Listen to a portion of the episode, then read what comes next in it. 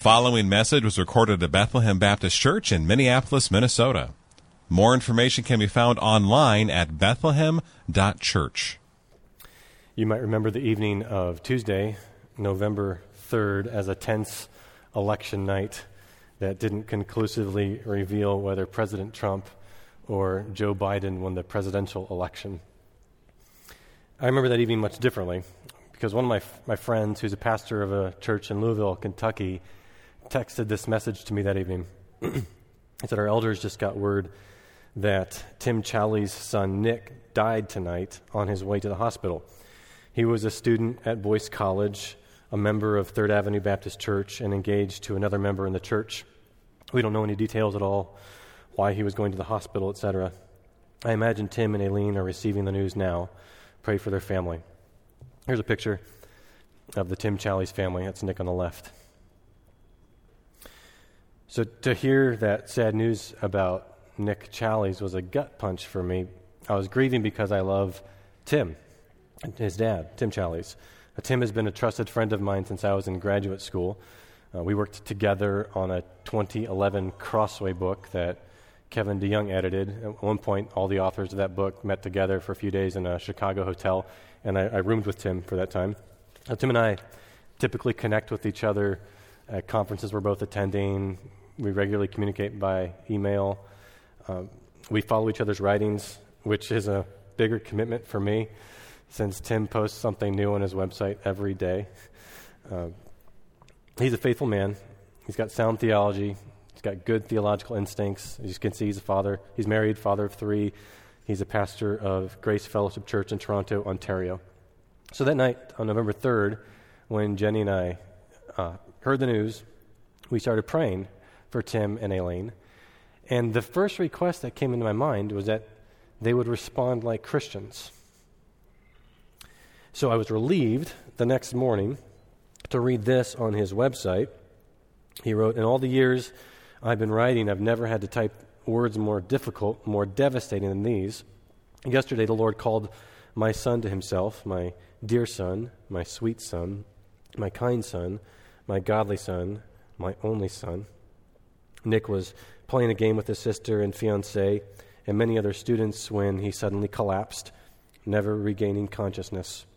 Students, paramedics, and doctors battled valiantly but could not save him. He's with the Lord he loved, the Lord he longed to serve. We have no answers to the what or why questions. Yesterday, Aileen and I cried and cried until we could cry no more, until there were no tears left to cry. Then later in the evening, we looked each other in the eye and said, We can do this. We don't want to do this, but we can do this. This sorrow, this grief, this devastation, because we know we don't have to do it in our own strength. We, he says, can do it like Christians, like a son and daughter of the Father who knows what it is to lose a son.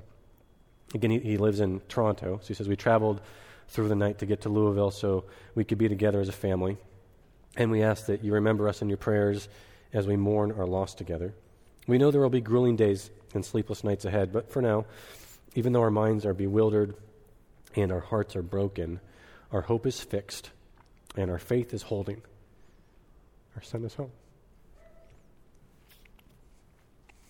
Yeah.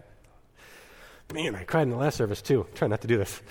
Uh, a few days later, at Nick's memorial service, uh, Nick, uh, uh Tim said this about his son Nick. He said, God called my son Nick to run only a short race. Some get 80 years, some get 90. Nick got only 20. But he ran his short race well. Uh, Tim and I were trading emails about this uh, at that time, and he, he wrote an email to me that I asked for permission to share with you, and he granted it. He wrote, Aileen and I resolved very early on that we would respond like Christians. That was our exact wording. I'm learning that while we're extremely sad, it's not been extremely hard to respond like a Christian. We've not once been mad at God. We have not wavered in our confidence that it was as much God's will to take Nick as to give him in the first place. We've never doubted that he has sovereign rights to do as he pleases and that all that he pleases is good. It's been tremendously encouraging to see how God has sustained us in this. We know we have a long road to walk still. But God has been so good, so kind, so true to each and every one of his promises. Joy and sorrow can coexist. These are still early days, but I do wonder if there's a certain height of joy that can really be understood or experienced only within or alongside a certain depth of sorrow. I don't know that yet. I don't have the life experience, but I'm beginning to wonder. You note that line I underlined joy and sorrow can coexist. That's what this sermon is about. So, our text is the book of Habakkuk, specifically the, the last chapter, chapter 3. And Habakkuk in this book is wrestling with the emotional tension that people feel when they or those close to them suffer. And this can happen to a person who loves and trusts God. It can happen to you. You may be convinced that God exists, that He is all powerful, that He's all good, but you may be unsettled about how to make sense of how an all powerful and all good God harmonizes with heartache and with what seems like injustice in this broken world, especially when that heartache hits close to home. It's easy, relatively easy, to, to joyfully trust God when everything feels like it's going your way. But how can you joyfully trust God when you don't understand? You don't understand how God's ways are just and good. How can you make, make sense of all that? How, how do you face the most challenging circumstances without falling apart, but instead joyfully trusting God? Well, there are many ways to approach that question. We're going to approach it by looking at Habakkuk chapter 3. So I'd like to preach to you from Habakkuk 3 on this subject how to joyfully trust God when your life seems unfair. How to joyfully trust God when your life seems unfair. How do we do that? We'll see at least three, three steps in this book, and the first one is to speak to God honestly. And I'm, I'm drawing here mainly from earlier in the book. So I'm citing 1, chapter 1, verses 2 to 4, and 112 to 2 1. So uh, this is what Habakkuk does when he twice complains to God earlier in the book. So let's just quickly summarize that back and forth dialogue. So in 1, 2 to 4, Habakkuk is, is speaking honestly to God by complaining that God appears not to hear him when he's crying out for help in the midst of widespread injustice in, in society. He asks in Habakkuk 1 3, Why do you make me see iniquity? And why do you so idly look at wrong? And he's looking around at his own people in, in Judah. In other words, you could paraphrase it God, why are you tolerating injustice among your people? So he's, he's, he's complaining in a sense. I don't understand this.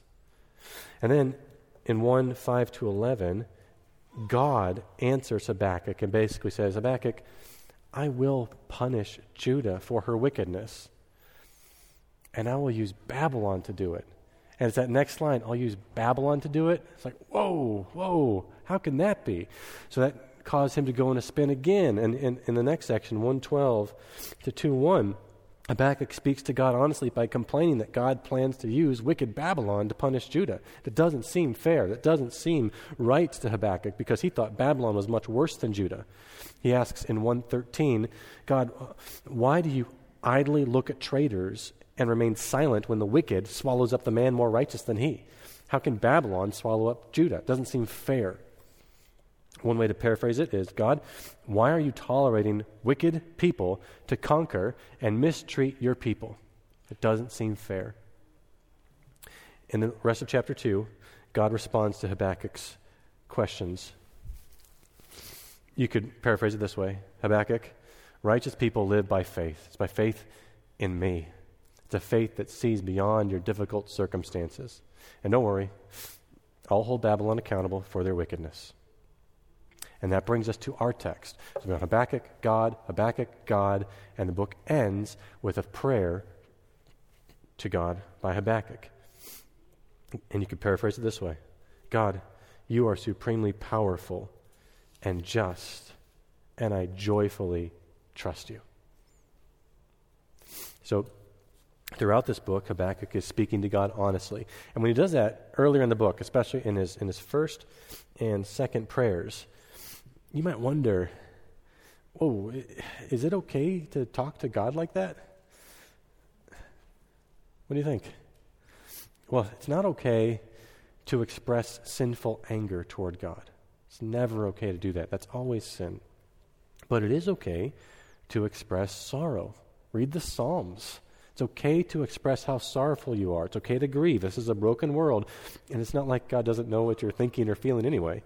It's okay to express to God that you don't understand what He's doing. You don't understand how He's using injustice to accomplish His purposes. As long as you do that respectfully. So, here at the end of the book, chapter 3, Habakkuk once again prays to God, and this time his closing prayer resolves the book. This is resolution.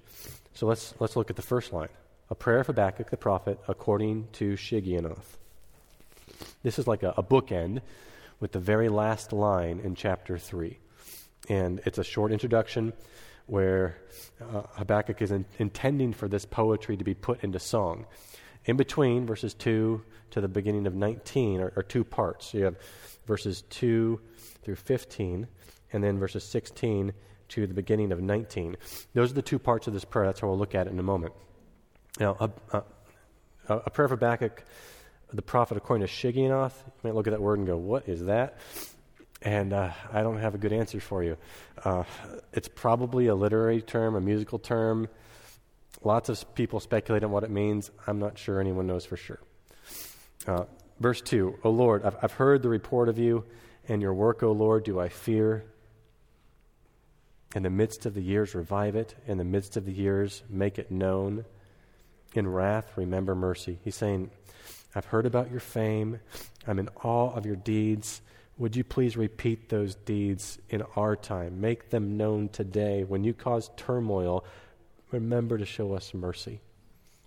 That's how the prayer begins. He's speaking to God honestly. So when you are going through difficult circumstances, suffering, injustice, you don't know how to make sense of it. And your first first thing you can do is talk to God about it honestly. Don't isolate yourself from God. Go to God. Talk to Him about what you're seeing. And that's the easiest step, is to, to tell Him why you're sorrowful. The second one takes way more work. It's this think deeply about God, who He is, what He's done, and what He will do. Think deeply about God. A key passage in this book is 2 4. The righteous man will live by his faith. You have to ask faith in, in what? It's faith in whom? It's faith in God. So then, who is God? What is God like? Before I read verses 3 through 15, let me just remind you of some earlier passages in Scripture that tell us what God is like. Exodus 34 The Lord, the Lord, a God merciful. This is God describing himself. A God merciful and gracious, slow to anger, and abounding in steadfast love and faithfulness, keeping steadfast love for thousands, forgiving iniquity and transgression and sin, but who will by no means clear the guilty, visiting the iniquity of the father on the children and the children's children to the third and the fourth generation. That's God describing himself to Moses. Moses later writes a song that has this line from Deuteronomy 32 The rock, his work is perfect, for all his ways are justice, all of them. A God of faithfulness and without iniquity, just and upright is he. That's our God. Reminds me of a prayer that Abraham prayed, Genesis 22. Shall not the judge of all the earth do what is just? So, among other qualities, God is just. All his ways are justice. The judge of all the earth always does what is right, even when we don't understand what he's doing. Just think about that. Think deeply about that. Become preoccupied with that. Meditate on that. That will help you when you're having a hard time joyfully trusting God when your life seems unfair. Now let's examine what, what Habakkuk prays in verses 3 to 15 in this section, 3 to 15, it's a psalm. it's poetry. And, and Habakkuk is drawing from earlier in the book to depict God. When I say earlier in the book, I mean earlier in the Bible. So, previous revelation. He's drawing from previous scripture to depict God as a glorious Savior and as a powerful, unbeatable warrior. So let's start reading verse 3. God came from Teman and the Holy One from Mount Paran. So Teman, that's a region in Edom south of the Dead Sea. That title, Holy One, beautiful title. It's emphasizing that God upholds justice without partiality. He's holy. And these first two lines, I think what they're doing it, it's a prayer picturing God moving from Sinai through Edom into Palestine, which is a land for his people to possess. So Habakkuk is highlighting when God has already delivered Israel in the past to anticipate that God will deliver Israel again in the future. And this, this term, Selah, man, I, scholars are not sure what that means. I always wonder if I'm reading publicly do I read it? Do I, do I not read it? Do I pause? I've, I've polled all my Old Testament scholar friends, and none of them know either. Uh, it's probably some kind of structural marker, maybe a musical term. That's all I got. Sorry. Okay, next line.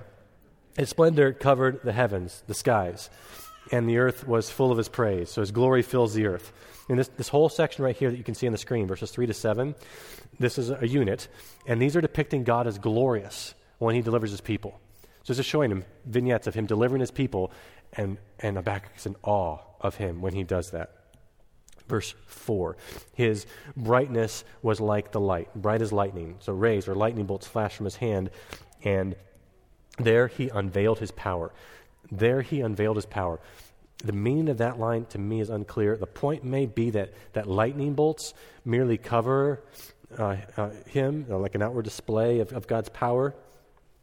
Next line, verse 5 Before him went pestilence, and plague followed at his heels pestilence and plague. He's personifying those like they're God's soldiers that he sends before him and that come behind him.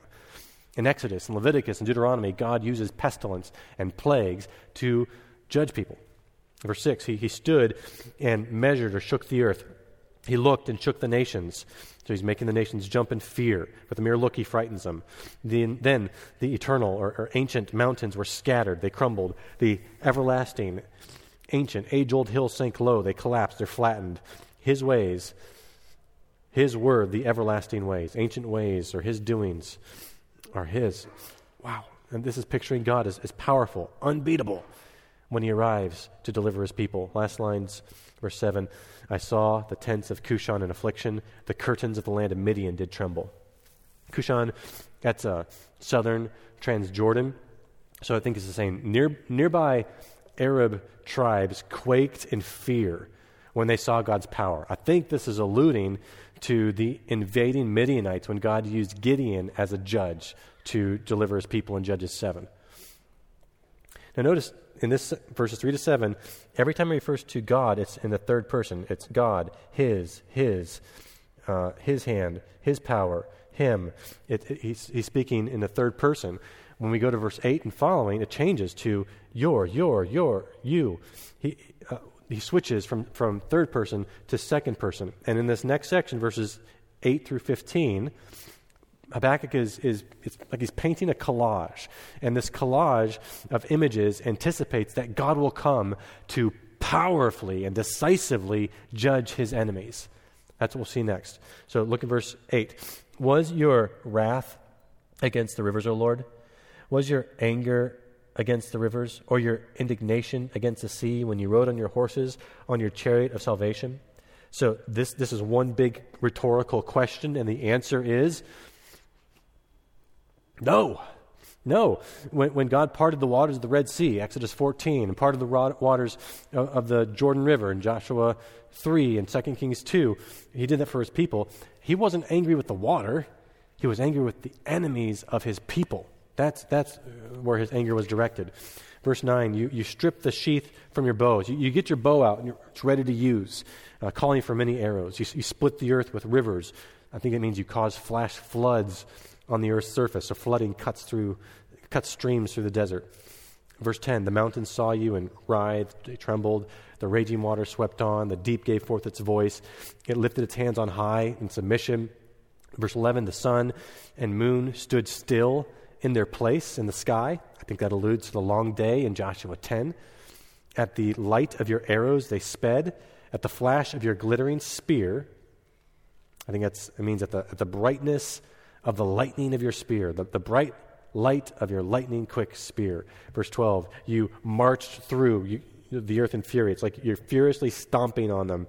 You threshed or trampled the nations in anger. Sounds like Amos 1. You went out for the salvation of, to save, to deliver your people, for the salvation of your anointed. That word anointed, you could translate anointed one. It could refer to an individual like the Davidic king, or it could refer to the covenant people of Israel who were a kingdom of priests.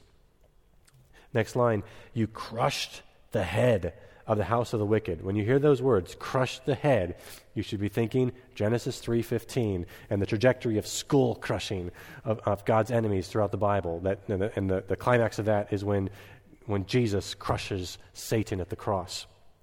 So uh, you strike the leader of, of the wicked nation here, laying him bare from thigh to neck, from thigh to neck. That's an, uh, a figure of speech that we would say from head to toe, from head to, head to foot. It's a decisive defeat. Verse 14 You pierced with his own arrows the heads of his warriors, who came like a whirlwind to scatter me. That word me, it, it is me uh, in Hebrew. Most English translations say us. So if you have another translation, it probably says us. The reason is Habakkuk is rec- representing God's people. And hence, uh, some translations say us. It's, it's God's people.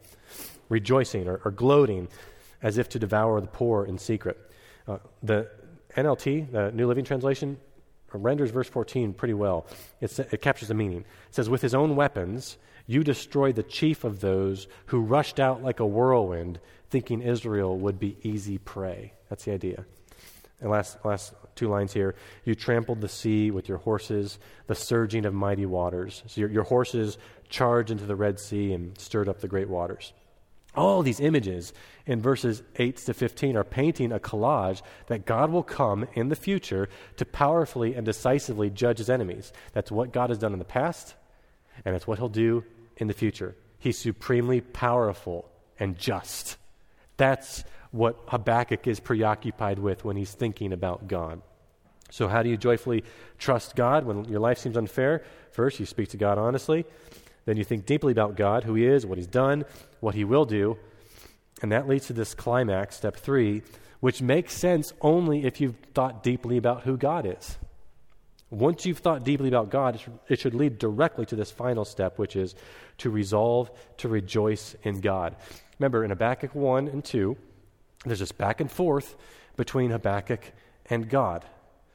And now, at the end, that tension escalates and beautifully resolves. Verse 16 I hear, and my body trembles. It's like my stomach is churning. My lip, lips quiver at the sound. I'm quivering in fear. Rottenness centers my bones. Decay. My legs tremble beneath me. It's like my legs, my legs give way beneath me. I'm so scared. He, he's thinking deeply about God and he's stunned. He's in awe. He's, he's devastated that God will use Babylon to invade his people. But, yet, I will quietly wait for the day of trouble to come upon the people who invade us. In other words, when calamity will come on Babylon, he's resolving to wait patiently for God to judge Babylon.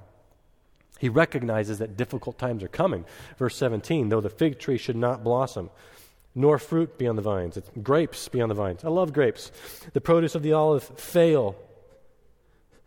The fields yield no food. No, no food production. The flock be cut off from the fold. No sheep in the pen. No herd in the stalls. No cattle in the stalls. Let's stop there. Verse 17. I was thinking, this is dire. How would we say this today in a, in a middle class suburb? Maybe something like this. Though Costco stores are shut down, along with Aldi and Cub and all the rest, and though the farms no longer produce dairy products or chicken or beef or fresh fruit and vegetables, and though we lose access to clean water and sanitation, something like that. This is bad. Yeah, and, and even though difficult times are coming, you see the word yet, even though difficult times are coming, Habakkuk resolves to rejoice in the Lord. I will rejoice in the Lord. I'll exult. I'll celebrate in the Lord. I will take joy. I'll be joyful, be happy in the God of my salvation. God, the Lord, is my strength. He's my source of strength. He makes me, he makes my feet like the deer. He makes me as sure footed as the deer. He makes me tread on high places. He enables me to tread on the heights, to walk on the mountain heights. God will strengthen Habakkuk and enable him to survive difficult times. Just like a deer can skillfully walk on steep mountains without falling. And the very last line is the bookend to the choir master with stringed instruments. Remember, this is a song, a prayer for the song leader, and it's to be accompanied by string instruments. So, uh, Habakkuk resolves to rejoice in the Lord no matter how dire the circumstances. Verse 18 reminds me a lot of, of one of Paul's lines in Philippians. Remember, you have it memorized? Philippians 4 4. Rejoice in the Lord always. And again, I say, rejoice. Because he says this twice I will rejoice in the Lord. I will take joy in the God of my salvation. But that just raises the question how? How does this work? Is it, is it like a light switch where the room is dark, flip the switch, and we have light? So I'm, I'm sorrowful. Okay, I'm going to take joy in the Lord. Flip, now I'm happy. Is it, is it like that? Is it like a light switch? I don't think so. And there's, there's one passage in Scripture that encapsulates this, but before I tell you what that is, I want to tell you a story about it. So, I've had the joy, uh, privilege of teaching systematic theology and New Testament at Bethlehem College and Seminary since 2013. Prior to that, I had a job interview. So, this is November 2012. And it was a long one. Uh, John Piper, Tim Tomlinson, a search team, and it was mostly John Piper asking hours of questions that were very hard. And one of the questions went something like this uh, We're Christian hedonists, so we, we believe that we most glorify God when He most satisfies us. God's most glorified in us when we're most satisfied in Him. Uh, so, do you think it's possible for a Christian to be sorrowful and joyful at the same time? And how, how would that look emotionally? I'm thinking this has got to be a trick question. Uh, I think I said something like, well, uh, in, in, in, Romans 12, Paul commands Christians to rejoice with those who rejoice and weep with those who weep. So I'd imagine uh, one person can obey both those commands at the same time. Uh, so you might have a circle of friends. One of them experienced a miscarriage, one of them lost his job, another one uh, just got married, another one, you know, you, there, are people are sad, people are happy, and you are being sad and happy with them at the same time. And if finite people can do that, it seems uh, like we can do that because we're made in God's image, and God su- is the one who supremely does that. He knows of all the reasons for sorrow in the world, all the sin, all the sadness, and He knows all the reasons for happiness at this moment and for all time. And, and John Piper said something like, uh, I think the best way to in, uh, articulate this is he was he was he was being nice. Uh, is how is how Paul describes himself in 2 Corinthians six ten. As sorrowful, yet always rejoicing. As sorrowful, yet always rejoicing. Does that sound like a contradiction to you? Because it's for most people that is a contradiction. You think if I'm sorrowful, I'm not rejoicing. If I'm rejoicing, I'm not sorrowful. It's one or the other. They're polar opposites, right?